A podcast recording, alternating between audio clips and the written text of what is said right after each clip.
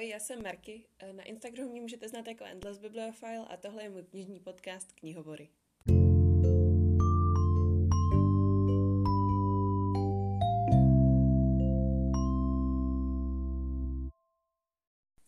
Tak já vás tady zase moc vítám u další epizody podcastu Knihovory. Jsem moc ráda, že posloucháte a zase vám musím moc poděkovat za všechny zpětné vazby na předchozí epizody a vůbec za všechnu podporu, kterou tenhle podcast má, protože jsem za ní fakt strašně moc vděčná a bez ní bych asi nebyla schopná v tom pokračovat, protože je to přece jenom docela bizár, když si to tak vezmete. Já tady sedím sama u svýho stolu pracovního a povídám si sama se sebou a koukám u toho z okna. Takže je to takový trošku mírně, no nevím, kdo by mě v tom nikdo nepodporoval, jestli bych tomu pokračovala, protože si u toho občas připadám trochu jako blázen nebo jako filozof a nevím, co je horší, vzhledem k tomu, že jsem právě dopsala seminárku z filozofie. No, každopádně, abych to tady zase neprotahovala, je 31. prosince, ano, i v době, kdy to točím, takže tohle nebude sestříhaný. A ne, že bych tady ty ostatní podcasty nějak radikálně stříhala, ale občas se o něčem zakecám a je fajn to zkrátit, tak tady na to budu mít čas, protože kdybych to dělala, tak to na ty Spotify už 31. nedostanu. Už tak úplně moc nestíhám. Každopádně, jak už jsem řekla, je poslední den v roce a to znamená, že je čas na bilance, jako obvykle. Ale nebudu vás tady otravovat nějakýma číslama, to si asi nechám na blog a na Instagram, kde přece jenom to máte trochu víc na očích a můžete si pod tím pojmem přečteno a koupeno a takové věci trochu něco víc představit.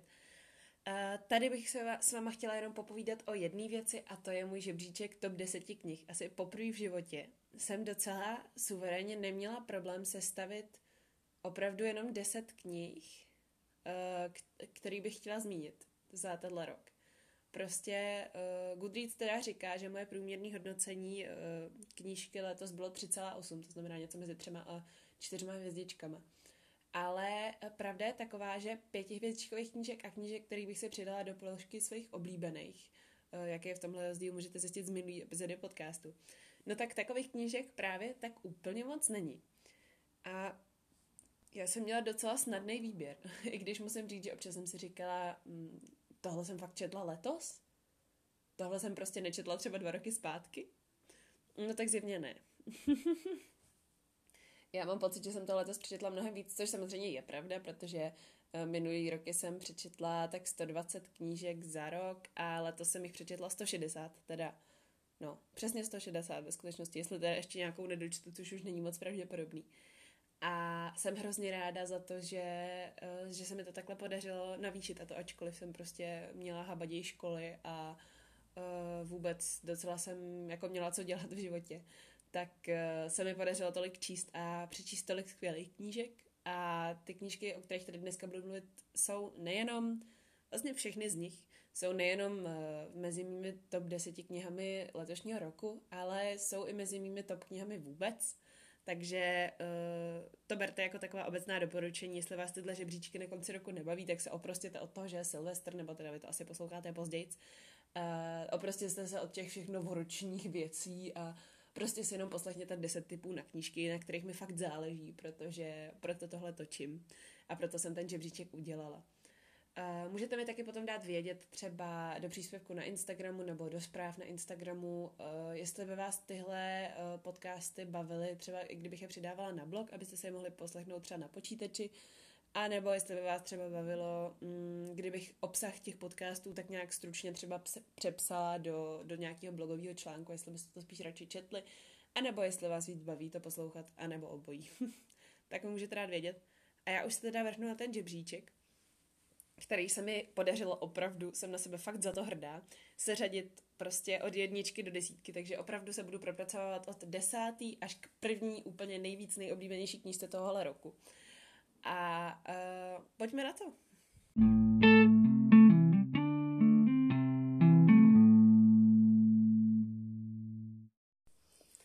Tak jo, tak začneme. Hnedka 10. teda vlastně první na tomhle seznamu, ale 10. v pořadí mojí nejoblíbenější knížkou za rok 2019 jsou Trny v čase od Jana Tomeše, což je knížka českého autora, za což jsem moc ráda, protože jsem se trochu bála, že se sem nakonec jich zas až tak tolik nedostane. ale Trny v čase zkrátka a dobře jsem zmínit musela, protože já jsem, to už možná víte z předchozích podcastů, nebo třeba jestli mě sledujete na blogu, na Instagramu, já jsem velká faninka Josteina Gaardera, což je autor knížek Dívka z Pomeranči, Hrad v Pirenejích, nebo třeba Sofiin svět, který asi hodně lidí bude znát. No a to jsou filozofické knížky. Já mám filozofii v knížkách ráda. Já mám ráda ty myšlenky a mám ráda seznamování se s novými náhledy na věci, které už znám. A nebo naopak náhledy, které už znám na věci, které neznám. A osudy a situace, které neznám. A Trny v čase jsou podle mě taková česká verze Josteina Gaardera a to je ode mě, když to říkám, je opravdu velký kompliment, protože já na Josteina Gaardera nedám dopustit a je to opravdu jeden z mých nejoblíbenějších autorů vůbec. No a Janu Tomešovi se tady v té knížce podařilo udělat to samé, co podle mě Josteinu Gaarderovi v Sofíně světě, protože Trny v čase jsou takový krásný úvod do světa filozofie, ale zatímco Sofiin svět je pro děti, tak Trny v čase jsou young adult. No a, nebo teda prostě pro mladistvé. Ale já si myslím, že si to užijou jak děti, tak dospělí, tak mladiství. Jenom je to o tom, že ty dva hlavní hrdinové jsou teenageři a teda řeší kromě samozřejmě těch filozofických otázek i nějaké svoje životy.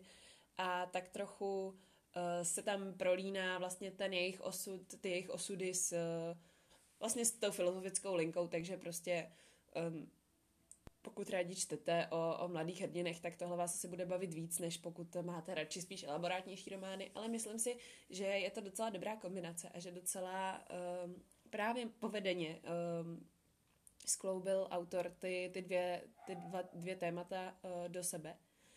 A je to teda vlastně o Karolíně a Tomášovi. Jo. O Karolíně a Tomášovi. A oni jsou vysokoškoláci a vlastně se potkají úplně náhodou a vznikne z toho zajímavý vztah dvou lidí. Já nebudu říkat, jaký typ vztahu, protože to tak úplně není jasný ani jim dost dlouho. Každopádně vznikne z toho zajímavý vztah dvou lidí, kteří se vlastně vydají řešit jednu takovou záhadu a dostávají se vlastně do světa filozofie a zjišťují, co všechno to obnáší a jeden ví míň než druhej, ale zase na druhou stranu se na to dokážou oba dívat jinak. A je to hrozně, hrozně zajímavý. A mně se líbí tady kousek z anotace, která je na té knížce napsaná. A to je, Jan Tomeš přichystal literární výlet po celé Evropě i myšlenkových proudech a také ukázal, že mileniálové nemají v hlavě jen avokádo. Tak to je podle mě úplně přesný. A tady je vidět, že to vydávala Paseka, protože Paseka má prostě geniální tyhle úryvky na zadních stranách knížek. A já si opravdu myslím, že mileniálové nemají v hlavě jenom avokádo. A že právě naše generace má hodně schopností se zamýšlet sami nad sebou a ty sebereflexe máme někdy až moc. A tady ta knížka hodně spojuje, mám pocit, mladý lidi a filozofii a ukazuje, že vlastně to, co se učíme na střední ve škole, nějaký Sokrates, tohle, tamto, není úplně to, co bychom si z ní měli vzít a že nám toho má hodně co dát. A já musím říct, že tady ta knížka je jedna z mála, u kterých mi fakt bylo jedno, o čem to je. Mně prostě byla ukradená úplně nějaká zápletka, takže vlastně ani nevím, už si úplně nepamatuju, pamatuju si, jaký bylo to rozuzlení, ale nepamatuju si úplně, jestli jsem z toho byla překvapená nebo nebyla. Prostě mi to bylo jedno, protože mi šlo o ten styl psaní, mi šlo o ty myšlenky a hlavně i o to, že vlastně předávají uvěřitelné postavy. Že obě ty hlavní postavy i vlastně další charaktery, když se tam objeví, působí na mě jako, že bych je mohla někdo potkat na ulici, že bych si dokázala představit, že budu žít v jejich kůži a že prostě jsou to reální lidi, ačkoliv nejsou. A hrozně se mi líbilo, že vlastně to není, na rozdíl od Gaardera, který občas v Sofiině světě má tendenci se uchylovat k tomu, vysvětlovat a pak máte pocit, že vlastně nečtete vůbec beletry, ale že čtete opravdu literaturu faktu. Tak tady jsem měla pocit, že hodně bylo vidět, že co říká která postava a jak přemýšlí a jak vlastně prezentuje třeba nějakou myšlenku nějakého filozofa. A hrozně moc se mi líbilo, jak to vlastně všechno do sebe zapadalo. Takže Trny v čase od Jana Tomeše jsou určitě knížka, která by vás podle mě neměla minout. Ať už filozofii máte rádi nebo nemáte. Nebo možná spíš, když ji rádi nemáte, protože vás to asi vyvede z omylu tak trochu. A určitě se hodí podle mě pro čtenáře jakéhokoliv věku.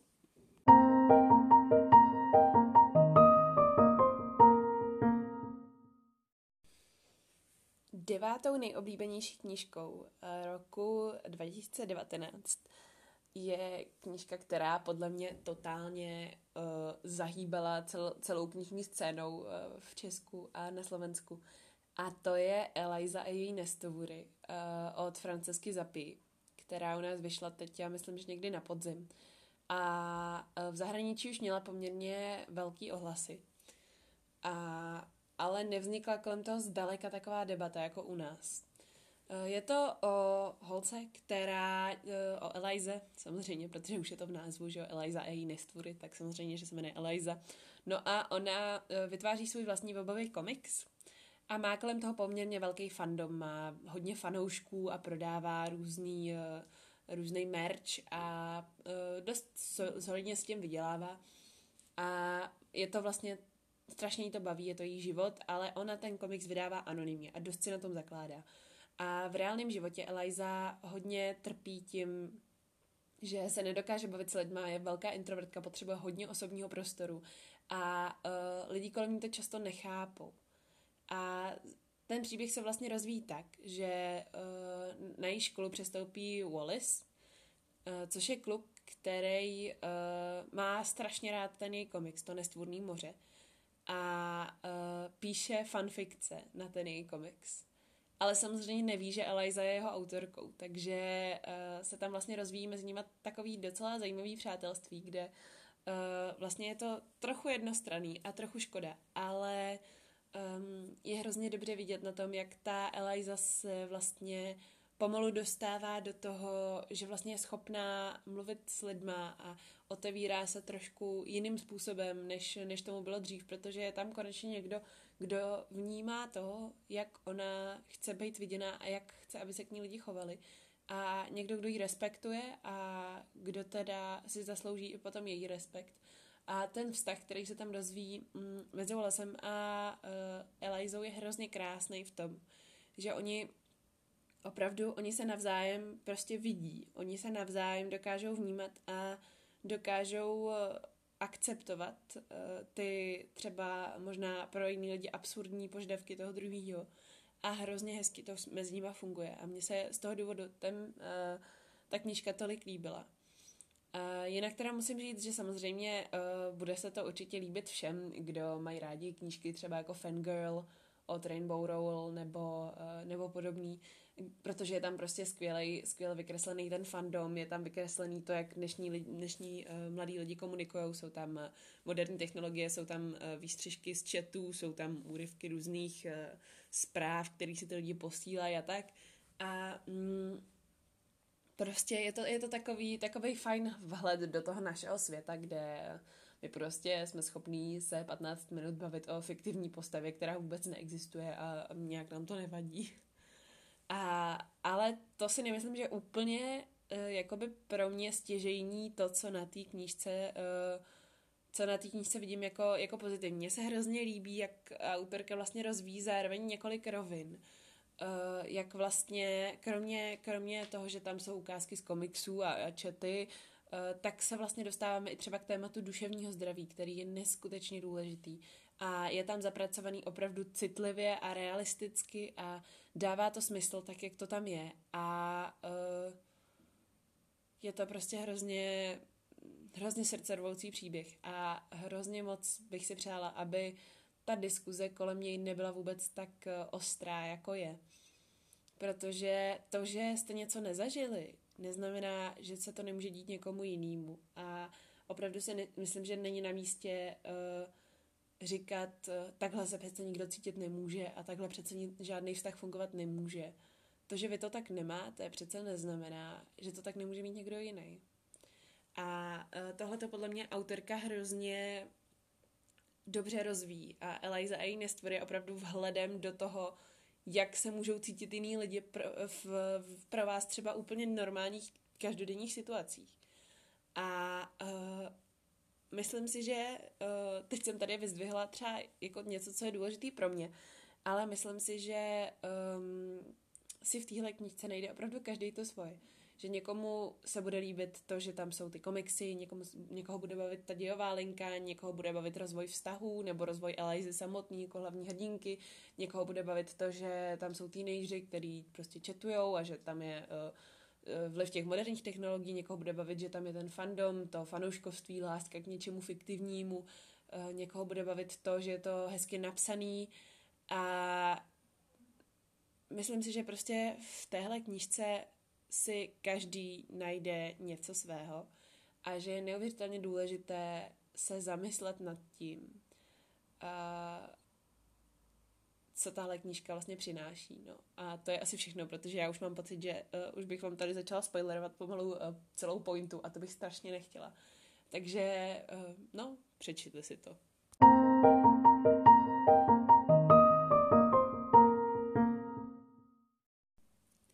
Další knížka, v pořadí 8. 8. nejoblíbenější v tomhle roce, je titul My proti vám od Fredrika Backmana. To je druhý díl knížky Medvědín, která vyšla už dřív, mám pocit, že v roce 2018 vyšla v Česku. A Fredrik Backman je jeden z mých úplně nejoblíbenějších autorů ze všech. Občas, když se mě zeptáte, jaká je moje oblíbená knížka, tak vám řeknu některou z jeho knih, ale často, velmi často, když se mě někdo zeptá, jaký je můj oblíbený autor, říkám Fredrik Backman, protože opravdu ještě jsem nenarazila na knížku od něj, která by mě nenadchla, u který bych neplakala, nesmála se a na knížku, kterou bych nezařadila mezi svoje nejoblíbenější. A já jsem od něj četla už, to jsem se měla najít, než jsem začala tady tu větu říkat, ale když se tak jako letmo podívám, tak myslím si, že určitě jsem od něj četla všechno, co už v češtině vyšlo. A podle mě jsem od něj četla aspoň 1, 2, 3, 4, 5, 6, 1, 2, 3, 4, 5, 6, 7 knížek jsem od něj četla. A teďka budu číst 8, tu nejnovější, co se jmenuje Životní terno. No, četla jsem 7 knížek teda. A ani jedna z nich nešla po 4 hvězdičky, což pro mě je jako naprosto neuvěřitelný. To je skoro jak Harry Potter, jo. A opravdu je neuvěřitelný pro mě to, že tenhle autor mě pokaždý dokáže překvapit a pokaždý dokáže tolik zasáhnout, že já zase prostě musím si užívat každou větu. A My proti vám, teda, abych se dostala k té konkrétní knize, je druhý díl, takže já úplně nechci tolik říkat, o čem to je. Každopádně vám řeknu, o čem je první díl Medvědín. A ten je o městečku Medvědín, kde lidi hodně žijou hokejem a hodně tam na tom záleží, je tam hokejový klub a trénuje se tam hodně intenzivně, jsou tam zároveň teenageři, kteří trénují a děti a i dospělí, kteří fandí. No a je to strašně vlastně zvláštní město tím, jak já nevím, jak to úplně vypasat. No jak je vlastně úplně stejný jako všechny ostatní.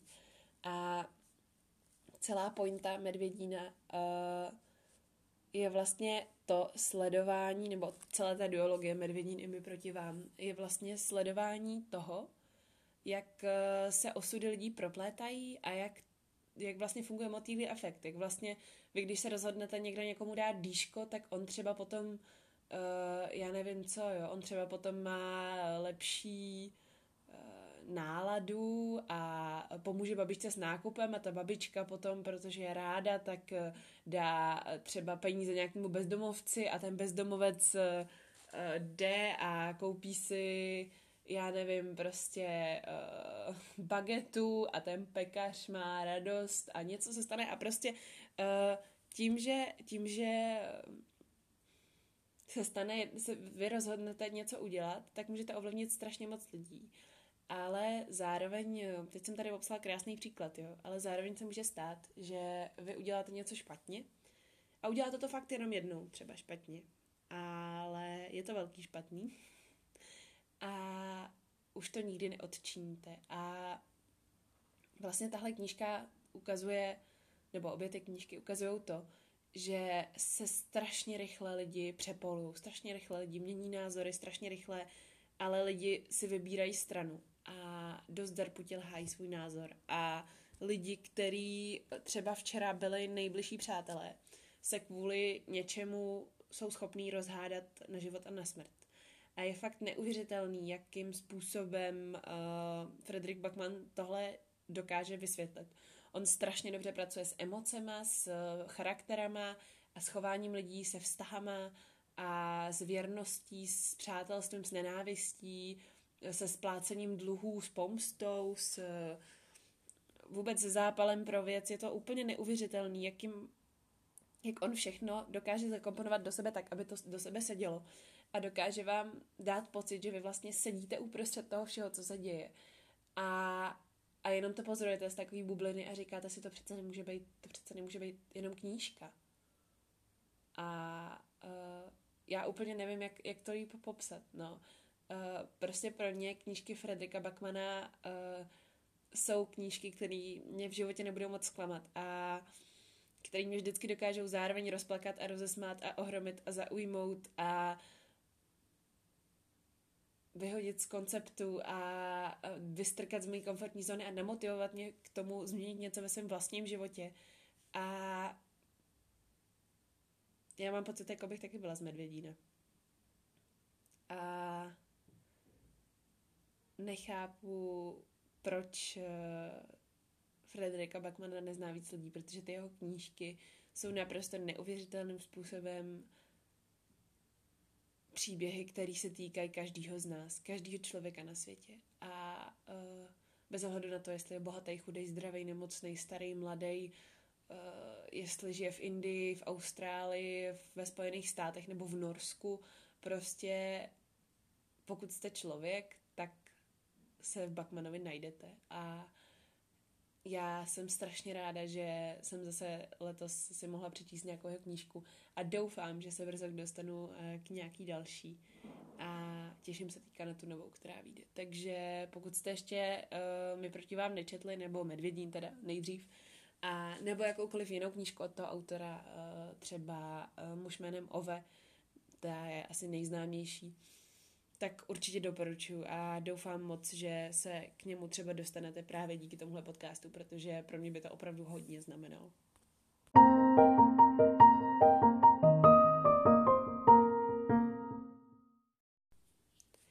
A další knížka, teda 7. na seznamu. Já koukám, že tohle už má 23 minut, to je docela hrozný. Asi tenhle podcast bude trošku delší než ty ostatní, ale já se prostě potřebuju vypovídat o každý té knížce, takže si to klidně můžete dávkovat, oni spolu nějak nesouvisejí. Každopádně 7. knížka na tomhle seznamu, 7. nejlepší knížka roku 2019, je Kouzelnice od Sebastiana de Castella, což je 3. díl série Divotvůrce, kterému u nás už vyšly, ne, jo, 3. díl. 3. díl. 1. díl je Divotvůrce, 2. díl je Černé znamení, 3. je Kouzelnice, pak je Spoutávač, to už jsem četla. A 5. který mám ještě na seznamu, je Královno vrah. A tahle série, já mám pocit, minimálně na začátku, s každým dalším dílem se vlastně strašně moc zlepšuje.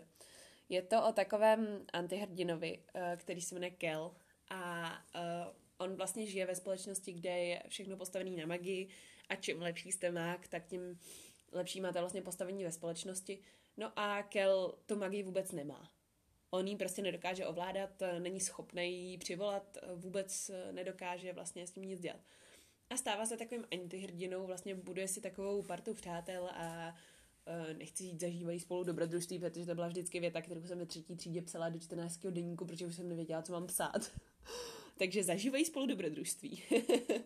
A kromě toho teda vlastně vždycky se dostanou do nějakého problému mezi třeba 2 národy nebo tak a musí ho řešit a a vůbec se tak jako snaží nějak vypořádat se svojí vlastní existencí a je to hrozně, na jednu stranu hrozně vtipný a na druhou stranu hrozně dobře propracovaný, protože vlastně autor se tam věnuje různým věcem, jako je třeba rasismus nebo jako je třeba strach z neznáma a dost dobře na těch fiktivních vlastně národech ukazuje, jak se k sobě lidi chovají a jak vlastně ten Kel, který je tak jako na pomezí toho všeho a snaží se to nějak tak jako zvrátit a snaží se těm lidem říct, hej, teď jako tohle není problém, vy děláte z komára velblouda.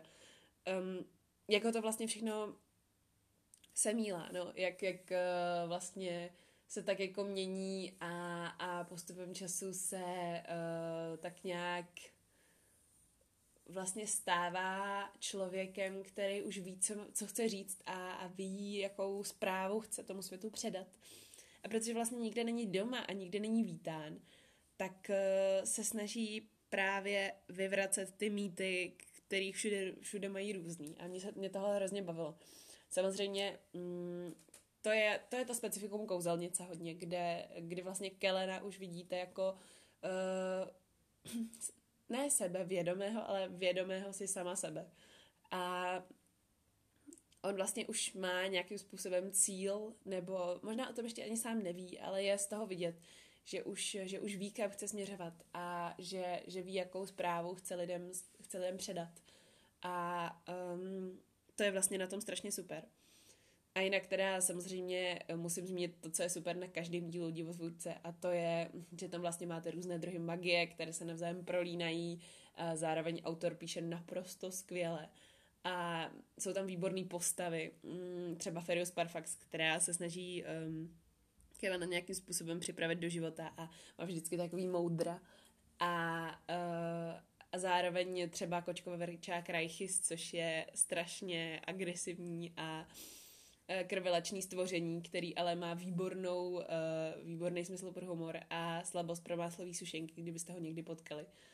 No a samozřejmě je to odsýpá to, ten příběh nemá žádný slepý místa, není tam žádná šílená romantika, který byste se museli bát, žádný velestej trouhelník, akcí nabitý bojový scény se tam prokládají s výbornýma vtipnýma dialogama a prostě mě to strašně bavilo. Já bych vám tady přečetla jenom třeba jeden můj oblíbený citát z Kouzelnice a to je ne všichni tě nenávidí, chlapče. Existují celé země obývané spoustou lidí, kteří tě ještě nikdy neviděli. No, takže asi takovej je Divotvůrce. A pokud jste na tuhle sérii ještě nenarazili, tak se na ní určitě podívejte.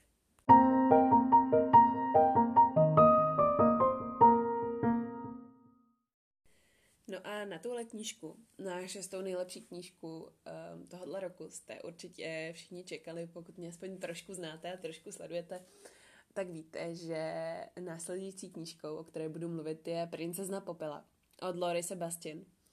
A to je fantasy knížka, kterou jsem četla vlastně kvůli HUMBUG týmu a ještě asi 2 měsíce předtím, než vyšla, nebo něco takového, kvůli nějakému kvízu mám, protože jsem na ní dělala. A já jsem si říkala, jo, tak to bude nějaká prostě průměrná fantazie, tam bude nějaká princezna a teď se tam někoho zamiluje a pak všichni zachrání a bude to hurá. A ono ne. Jinak bych o ní asi nemluvila, že kdyby to dopadlo takhle. No každopádně hlavní hrdinka téhle knížky, Theodosia, je princezna, jak už název napovídá, kterou ale v jejím království, když ona byla malá, tak vlastně její království obsadila jiná národnost a ten uzurpátor, ten císař před jejíma očima zabil její matku a od té doby vlastně Theodosie používá jako prostředek k zesměšňování, k udržování vlastní moci a on ji třeba, často vodí třeba na různý plesy a tak a nechává jí nosit korunu z popela, takže on na konci toho večera je celá špinavá, umouněná, má prostě na hlavě popel a vypadá hrozně a všichni si z ní dělají srandu. On ji občas taky mučí třeba pro pobavení svého dvora a takové věci. Takže ona není úplně rozmazlená teenagerka, řekněme.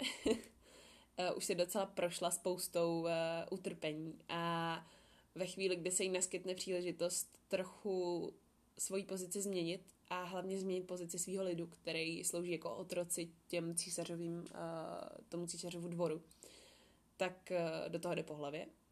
A nebo právě možná to, co mě na tom bavilo, je, že do toho nejde po hlavě. Ale chopí se té příležitosti. No a ona, co jako já na ní strašně obdivuju, tak to je to, že není ufňukaná, že prostě to není taková ta typická 16letá pubertička, jakože no, tak tady jsem si umazala šetičky, tyjo, co budu dělat, to byl dárek od tetičky, něco, jo. Ale ona prostě zároveň se snaží být špion, zároveň dokáže dost dobře se přetvařovat, dokáže si zjišťovat informace, snaží se různě intrikovat a hledá slabiny těch svých nepřátel, aby se dostala k tomu svému cíli.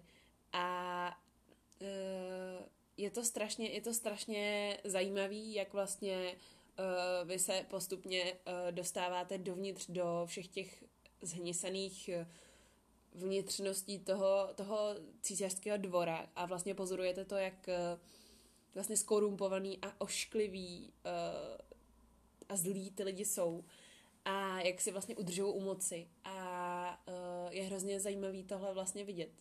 A zároveň teda mě hodně bavil i ten svět jako celkově, protože tam je vlastně jeden národ, který ten císařův, ten, který vykořisťuje ty ostatní a zároveň třeba na té Theodosii vidíte, jak ona se snaží držet se ty své hodnoty a chovat se tak, aby se za sebe nemusela stydět před tím svým lidem. A stejně tak to dělají i ty její lidi, ačkoliv jsou v pozici otroků, tak pořád si zachovávají své tradice a pořád se snaží nějakým způsobem být věrní tomu, čemu věří. A to mě hrozně jako zasáhlo, že vlastně mě tohle všechno dohromady strašně dobře funguje a proto ta fantazie působí tak realisticky. Zároveň teda musím říct, že ten konec je docela právě zajímavý a jsem zvědavá na to, mám tady druhý díl a jsem zvědavá na to, jak to bude pokračovat. Protože zároveň na jednu stranu je to takový fajn konec jedné fáze, kdybyste nechtěli, tak už asi pokračovat nemusíte, ale zase když naopak vás to zaujalo, co se stalo na konci, tak možná je to taková dobrá udička k tomu dalšímu dílu té trilogie. No a ještě jedna možná věc naposled, kterou bych chtěla vypíchnout, jsou citáty. Já jsem si tady vypsala pár.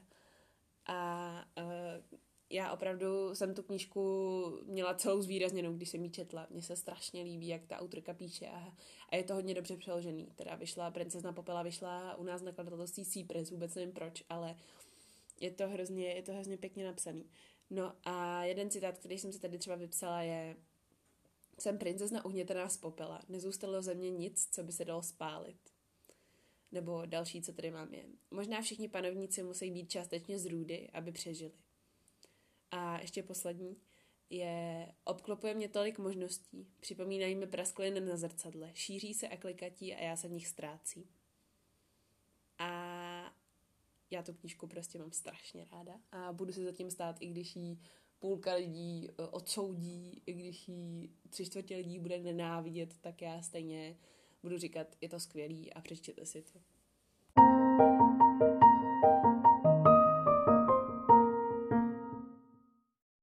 No a už se dostáváme konečně do top 5.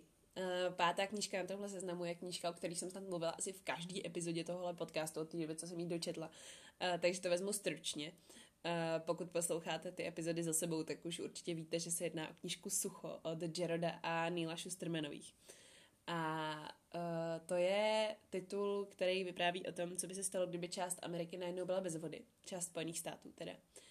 Je to dystopie, ale co je na ní strašně zvláštního, je to, že ona se vlastně nezabývá tím, že tam jsou nějaký hlavní hrdinové, které jim je náct a řeší nějaký své problémky, jako jasně, je to tam taky, tak samozřejmě, protože ta knížka musí mít nějaký hlavní hrdiny, aby to mohlo fungovat, že jo. No, ale je to spíš o tom, že se autoři zabývají hodně psychologií, psychologií davu, vztahů mezi lidma, jak se dokážou měnit a jak snadno se vlastně z člověka stane zvíře. Jak snadno se proměníte v někoho úplně jiného, protože najednou zjistíte, že nemáte to, co potřebujete. No a mně se na tom hrozně líbilo, že Je to napínavé, je to nepředvídatelné, propracované a neuvěřitelným způsobem strhující. Většina z vás nejspíš četla Smrtku a Nimbus, což je série od Neila Schustermana, která loni měla hodně velké halo kolem sebe. A já jsem se trošku bála číst další knížku od toho autora, ale nakonec se ukázalo, že Sucho je za mě, teda minimálně za mě osobně, mnohem lepší knížkou než právě Smrtka, protože Sucho se soustředí na větší, širší obrázek toho, co se vlastně děje. A líbí se mi, že vlastně po každé kapitole vy máte takovou vsuvku, kde se vlastně podíváte na chviličku, na 5 minut do života nějaké postavy, nějakého člověka, který s tím vůbec nesouvisí, třeba moderátorky nějakých zpráv nebo prodavačky někde v supermarketu nebo prostě někoho, kdo zdánlivě s tím nemá nic společného. Ale ono se to potom začne spojovat a vlastně vy vidíte, jak mezi sebou souvisí ty věci, které zdánlivě na začátku vůbec nedávaly smysl. A pak najednou to, že někde přeletí helikoptéra, úplně změní celý běh toho děje. A tohle je něco, čeho jsem si všimla třeba u knížky Slunce je také hvězda, nebo The Sun is also a Star od Nicole Yoon. A taky je to moc hezky vidět na té filmové adaptaci, takže to si můžete třeba pustit, kdybyste měli ještě dlouhou chvíli o zbytku prázdnin, pokud teda máte prázdniny.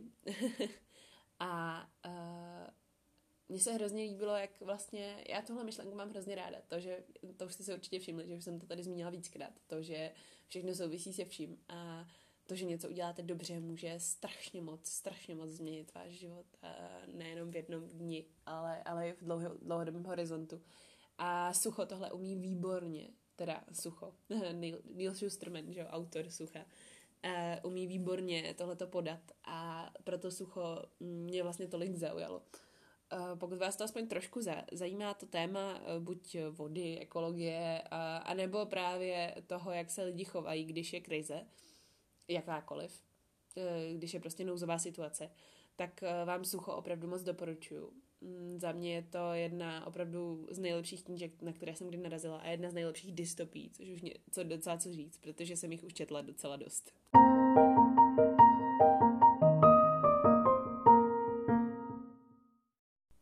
Čtvrtá nejlepší knížka, to už jsme o čtvrtý, dobrý. Čtvrtá nejlepší knížka za rok 2019 je Sea of Strangers od Lang Leav. A to je teda knížka, kterou jsem četla v angličtině a konečně nějaká co. Já mám pocit, že jsem tohle letos v angličtině moc nestihla, tak to bych v příštím roce chtěla docela dost napravit, protože mám doma spoustu knížek, který jsou v angličtině a jsou skvělý. A mimo jiné i nějaké od téhle autorky. No a proč to tak je? Protože Lang Leav je autorka moderní poezie a jestli mě aspoň trošku znáte, víte, co čtu, tak víte, že já poezii mám opravdu moc ráda, zvlášť takovou, se kterou se dokážu ztotožnit. A proto já jsem nikdy moc nebyla na ten naturalismus a realismus a tyhle věci, protože já jsem taková Lara Jean, já jsem hrozný snílek a potřebuji se nějakým způsobem rozvíjet a nějakým způsobem zároveň ale i ukotvovat trošku. A tohle je přesně to, co vám poezie Lang Leav může nabídnout. Sea of Strangers je popsaný jako vlastně sbírka poezie a prózy s tím, že společným tématem těch básní by mělo být láska, ztráta a hledání sebe sama. A zároveň získávání nějaké moci nad svým vlastním životem, nebo aspoň pocitem kontroly nad svým vlastním životem. A vlastně tady autorka v té anotaci to popisuje jako tady vlastně, že byste s každým otáčením další stránky, já to překladám z angličtiny, tak to možná bude takový kostrbatý, ale s otočením každé stránky byste měli vlastně trochu líp vědět, jakým směrem se vydáváte v lidském srdci. Což mě se hrozně líbí jako myšlenka. A dost to dokazuje to, jak Lang Leav vlastně přemýšlí. Jak už jsem řekla, Sea of Strangers je sbírka sice poezie, ale jsou tam i nějaký prozaické texty. Všechno je to takový kratší, jsou to takový zamyšlení, takový, někdo by řekl facebookový statusy, ale Facebook už podle mě dneska nikdo nepoužívá, takže prostě takový krátký zamyšlení a takový prostě básničky všedního dne. Možná to tak spíš působí. Ale pro mě, co je na téhle sbírce zvláštní, je to, že vlastně je to strašně, dokážete si to podle mě na sebe strašně dobře vztáhnout. Je to strašně, jak se řekne, relatable česky, no. Prostě, teď jsem se úplně zasekla, jaj. No, prostě, myslím, že se v tom každý dokáže najít. A že si každý najde opravdu myšlenku, která ho naprosto dostane a se kterou naprosto souzní. A já jsem u toho plakala, já jsem do toho byla prostě v tu chvíli naprosto zamilovaná a musela jsem si fakt, normálně jsem si musela tu knížku schovávat po bytě, abych to nepřečetla na jeden zátah, protože jsem prostě strašně moc nechtěla, abych si ji vyplýtvala. Abych si vyplýtala ten první zážitek z toho čtení, protože je to opravdu neuvěřitelným způsobem propracovaná sbírka. A já jsem strašně ráda, že jsem se k ní dostala. A pokud třeba jste zvědaví na nějakým způsobem moderní poezii, nebo třeba nevíte úplně, jak se do poezie ponořit, tak tohle si myslím, že je docela takový dobrý oslý můstek na to, jak se k ní dostat.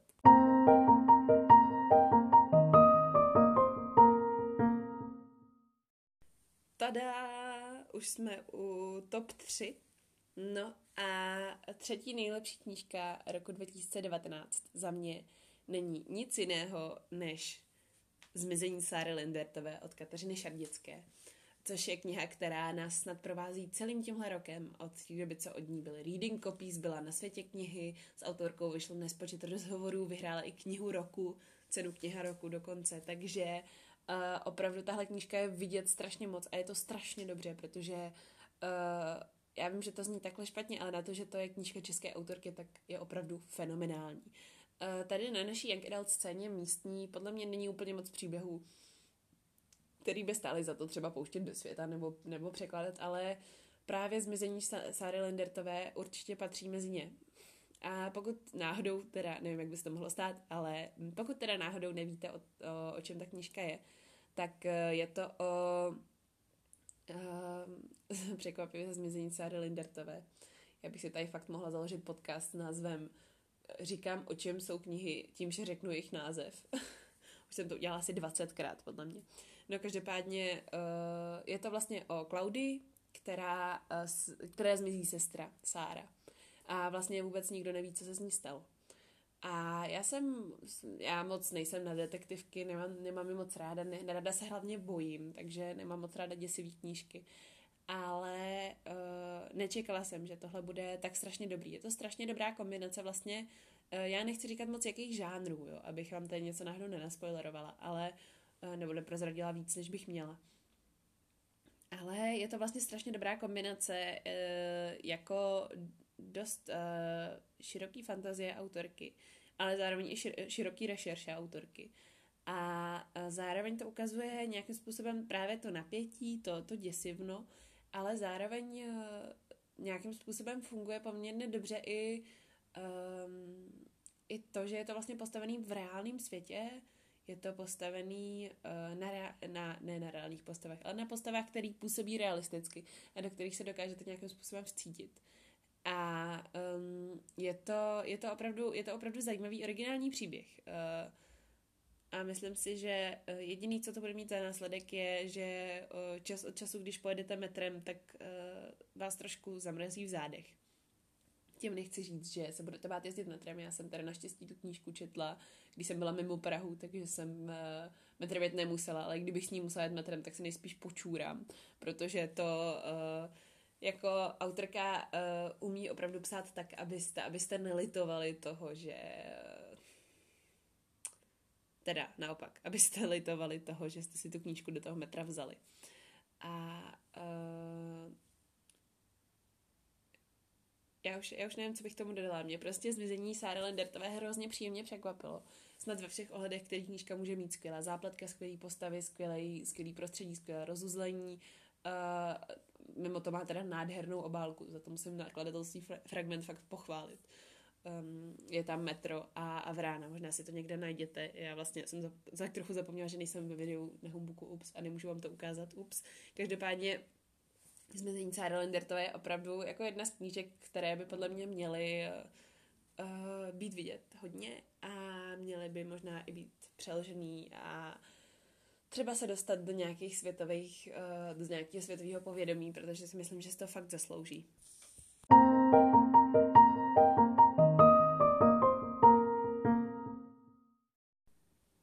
No,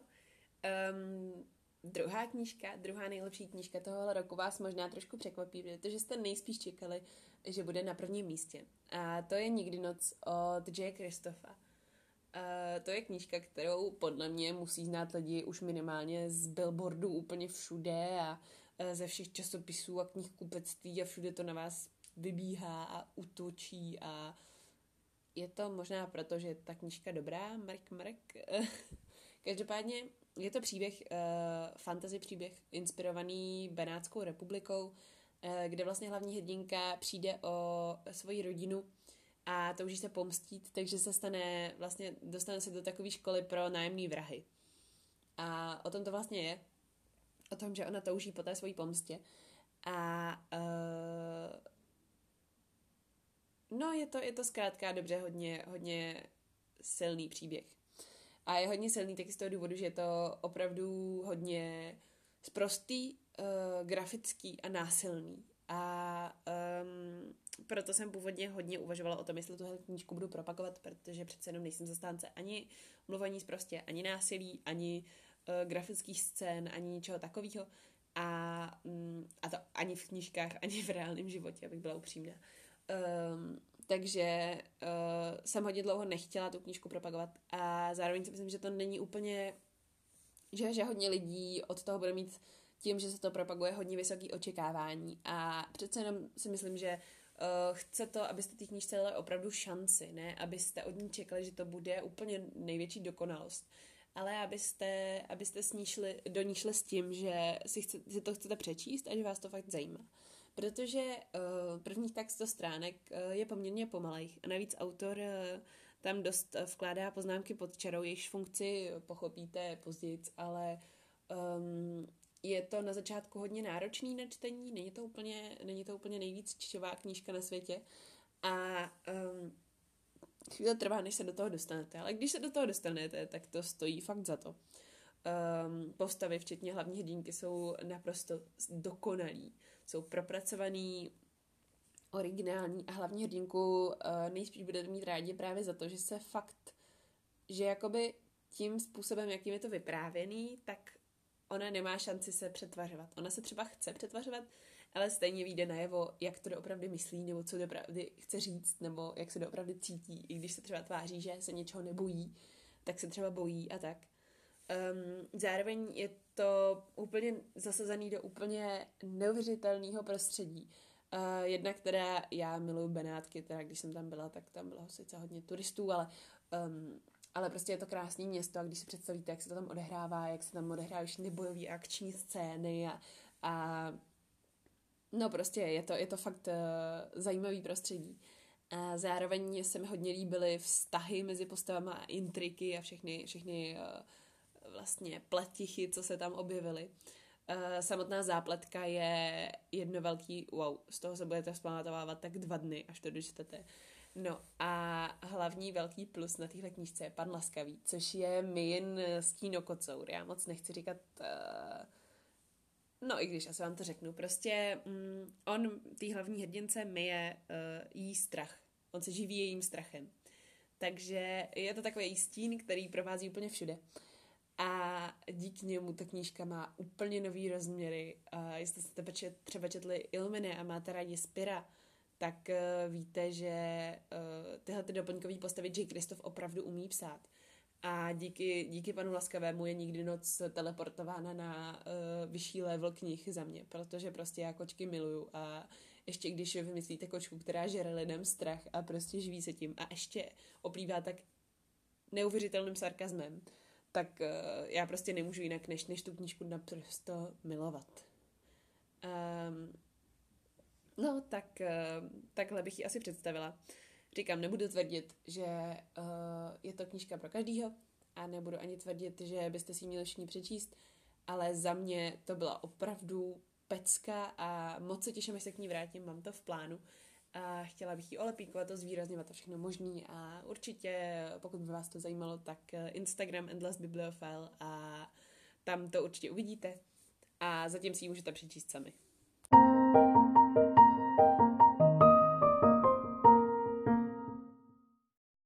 Fanfáry, prosím, je tady moje nejoblíbenější knížka z letošního roku. Dopisy ztraceným. Nikoho to asi nepřekvapilo, ale tak já jsem se potřebovala asi tady udělat nějakou chvilku slávy a jo, potřeba jsem strávit asi 5 minut nad tím, že tady budu stříhat fanfáry. Doufám, že aspoň najdu nějakou znělku. Každopádně Dopisy ztraceným od Brigid Kemmerer jsou jednoznačně mojí knížkou roku 2019. Pokud jste třeba sledovali HUMBUG nebo pokud trošku aspoň sledujete třeba průběžně mě, tak určitě víte, že o téhle knížce jsem mluvila pořád dokola. Kdybyste náhodou ale nevěděli, tak je to o tom, že vlastně Juliet, hlavní hrdinka, píše dopisy svojí zesnulý mamince a dává je na hrob. No a jednoho dne jí někdo odpoví. Tuhle větu už jsem říkala tolikrát, že bych si to mohla dát do nějaký reklamy, protože už fakt vím, kde mám dát důraz, na kterou slabiku a já nevím co. No každopádně je to prostě naprosto skvělá kniha, která ve mně vyvolala neuskutečné množství emocí. Já ji mám strašně ráda a budu se k ní vždycky vracet. Jsem ráda, že jsem ji četla v rámci knižní štafety právě od HUMBUGu. A čím mě dostala určitě je třeba hlavně ten nádherný styl psaní. To, jak jsem měla nutkání si pomalu zvýraznit každou druhou větu, protože jakékoliv téma autorka načnula, tak to v podstatě pořád vzbuzovalo dojem, že je to téma, které chce všem předat a že opravdu do toho dává všechno. A za mě to bylo úplně neuvěřitelně syrové a na young adult hodně otevřené a myšlenkově široké dílo. Mně se hrozně líbilo to propletení a rozuzlení různých zápletek a dějových linek a postav a vztahů a hlavně to, že ty postavy dávají smysl a že máte pocit, že to jsou vaši nejbližší přátelé, že vedle nich sedíte v lavici a že vlastně dokážete pochopit všechny jejich motivace a cíle a dává smysl to, co dělají a dokážete s nimi soucítit a tak vůbec. A je to strašně neuvěřitelný v tomhle ohledu. A já jsem se teďka úplně zasněla. Úplně jsem si představila zase zpátky ten pocit, jak jsem Dopisy ztraceným četla a jak jsem to strašně milovala. A za mě je to prostě knížka, která vám může toho tolik dát. A teď jsem asi 5krát za sebou řekla protože já tu knížku mám tak strašně ráda, že prostě vždycky, když o ní mluvím, tak se úplně zasním. Já si myslím, že na téhle knížce si něco najde každej. Jsou tam nádherný citáty, zápletka, postavy, všechno je fakt strašně zajímavý. A kdybych měla použít svoji oblíbenou větu, tak bych řekla, tohle prostě chcete číst. A tím bych to asi tak uzavřela. Tahle knížka Dopisy ztraceným od Brigid Kemmerer je prostě za mě úplně nejlepší, co nám letošní rok dal a jsem strašně moc ráda, že jsem měla tu příležitost si ji přečíst.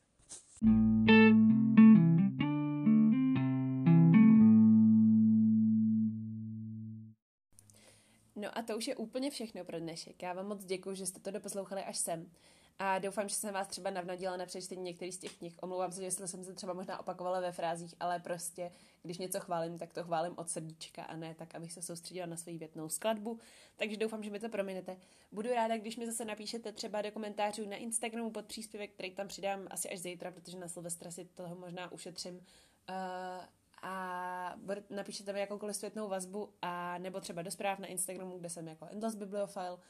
A budu moc ráda za to, když třeba tenhle podcast budete někde sdílet, můžete mě označit, já vás zasdílím zpátky. A doufám, že budete mít ten nejlepší rok 2020. A jestli tohle posloucháte v roce 2020, tak doufám, že už ho máte. A přeju vám hodně krásných přečtených knížek. zvlášť jestli jsou na tomhle seznamu, a hodně nových oblíbených knížek. Já sama osobně moc doufám, že rok 2020 bude taky tak knižně nabitej, jako byl ten letošní. A už jenom z toho, co jsem viděla zatím přes HUMBUG tým, tak vám můžu říct, že vyjde spousta výborných knih, na které se můžete těšit. A já budu moc ráda, když vám o nich budu moc tady třeba poreferovat. No a kdybyste třeba dostali nějaký nápad na téma, které byste rádi v podcastu slyšeli v příštím roce, nebo teda v současném roce, jestli už to posloucháte v roce 2020, tak budu moc ráda, když mi ho dáte vědět. A budu se těšit zase na slyšenou u příštího podcastu. Tak se mějte krásně a šťastný nový rok!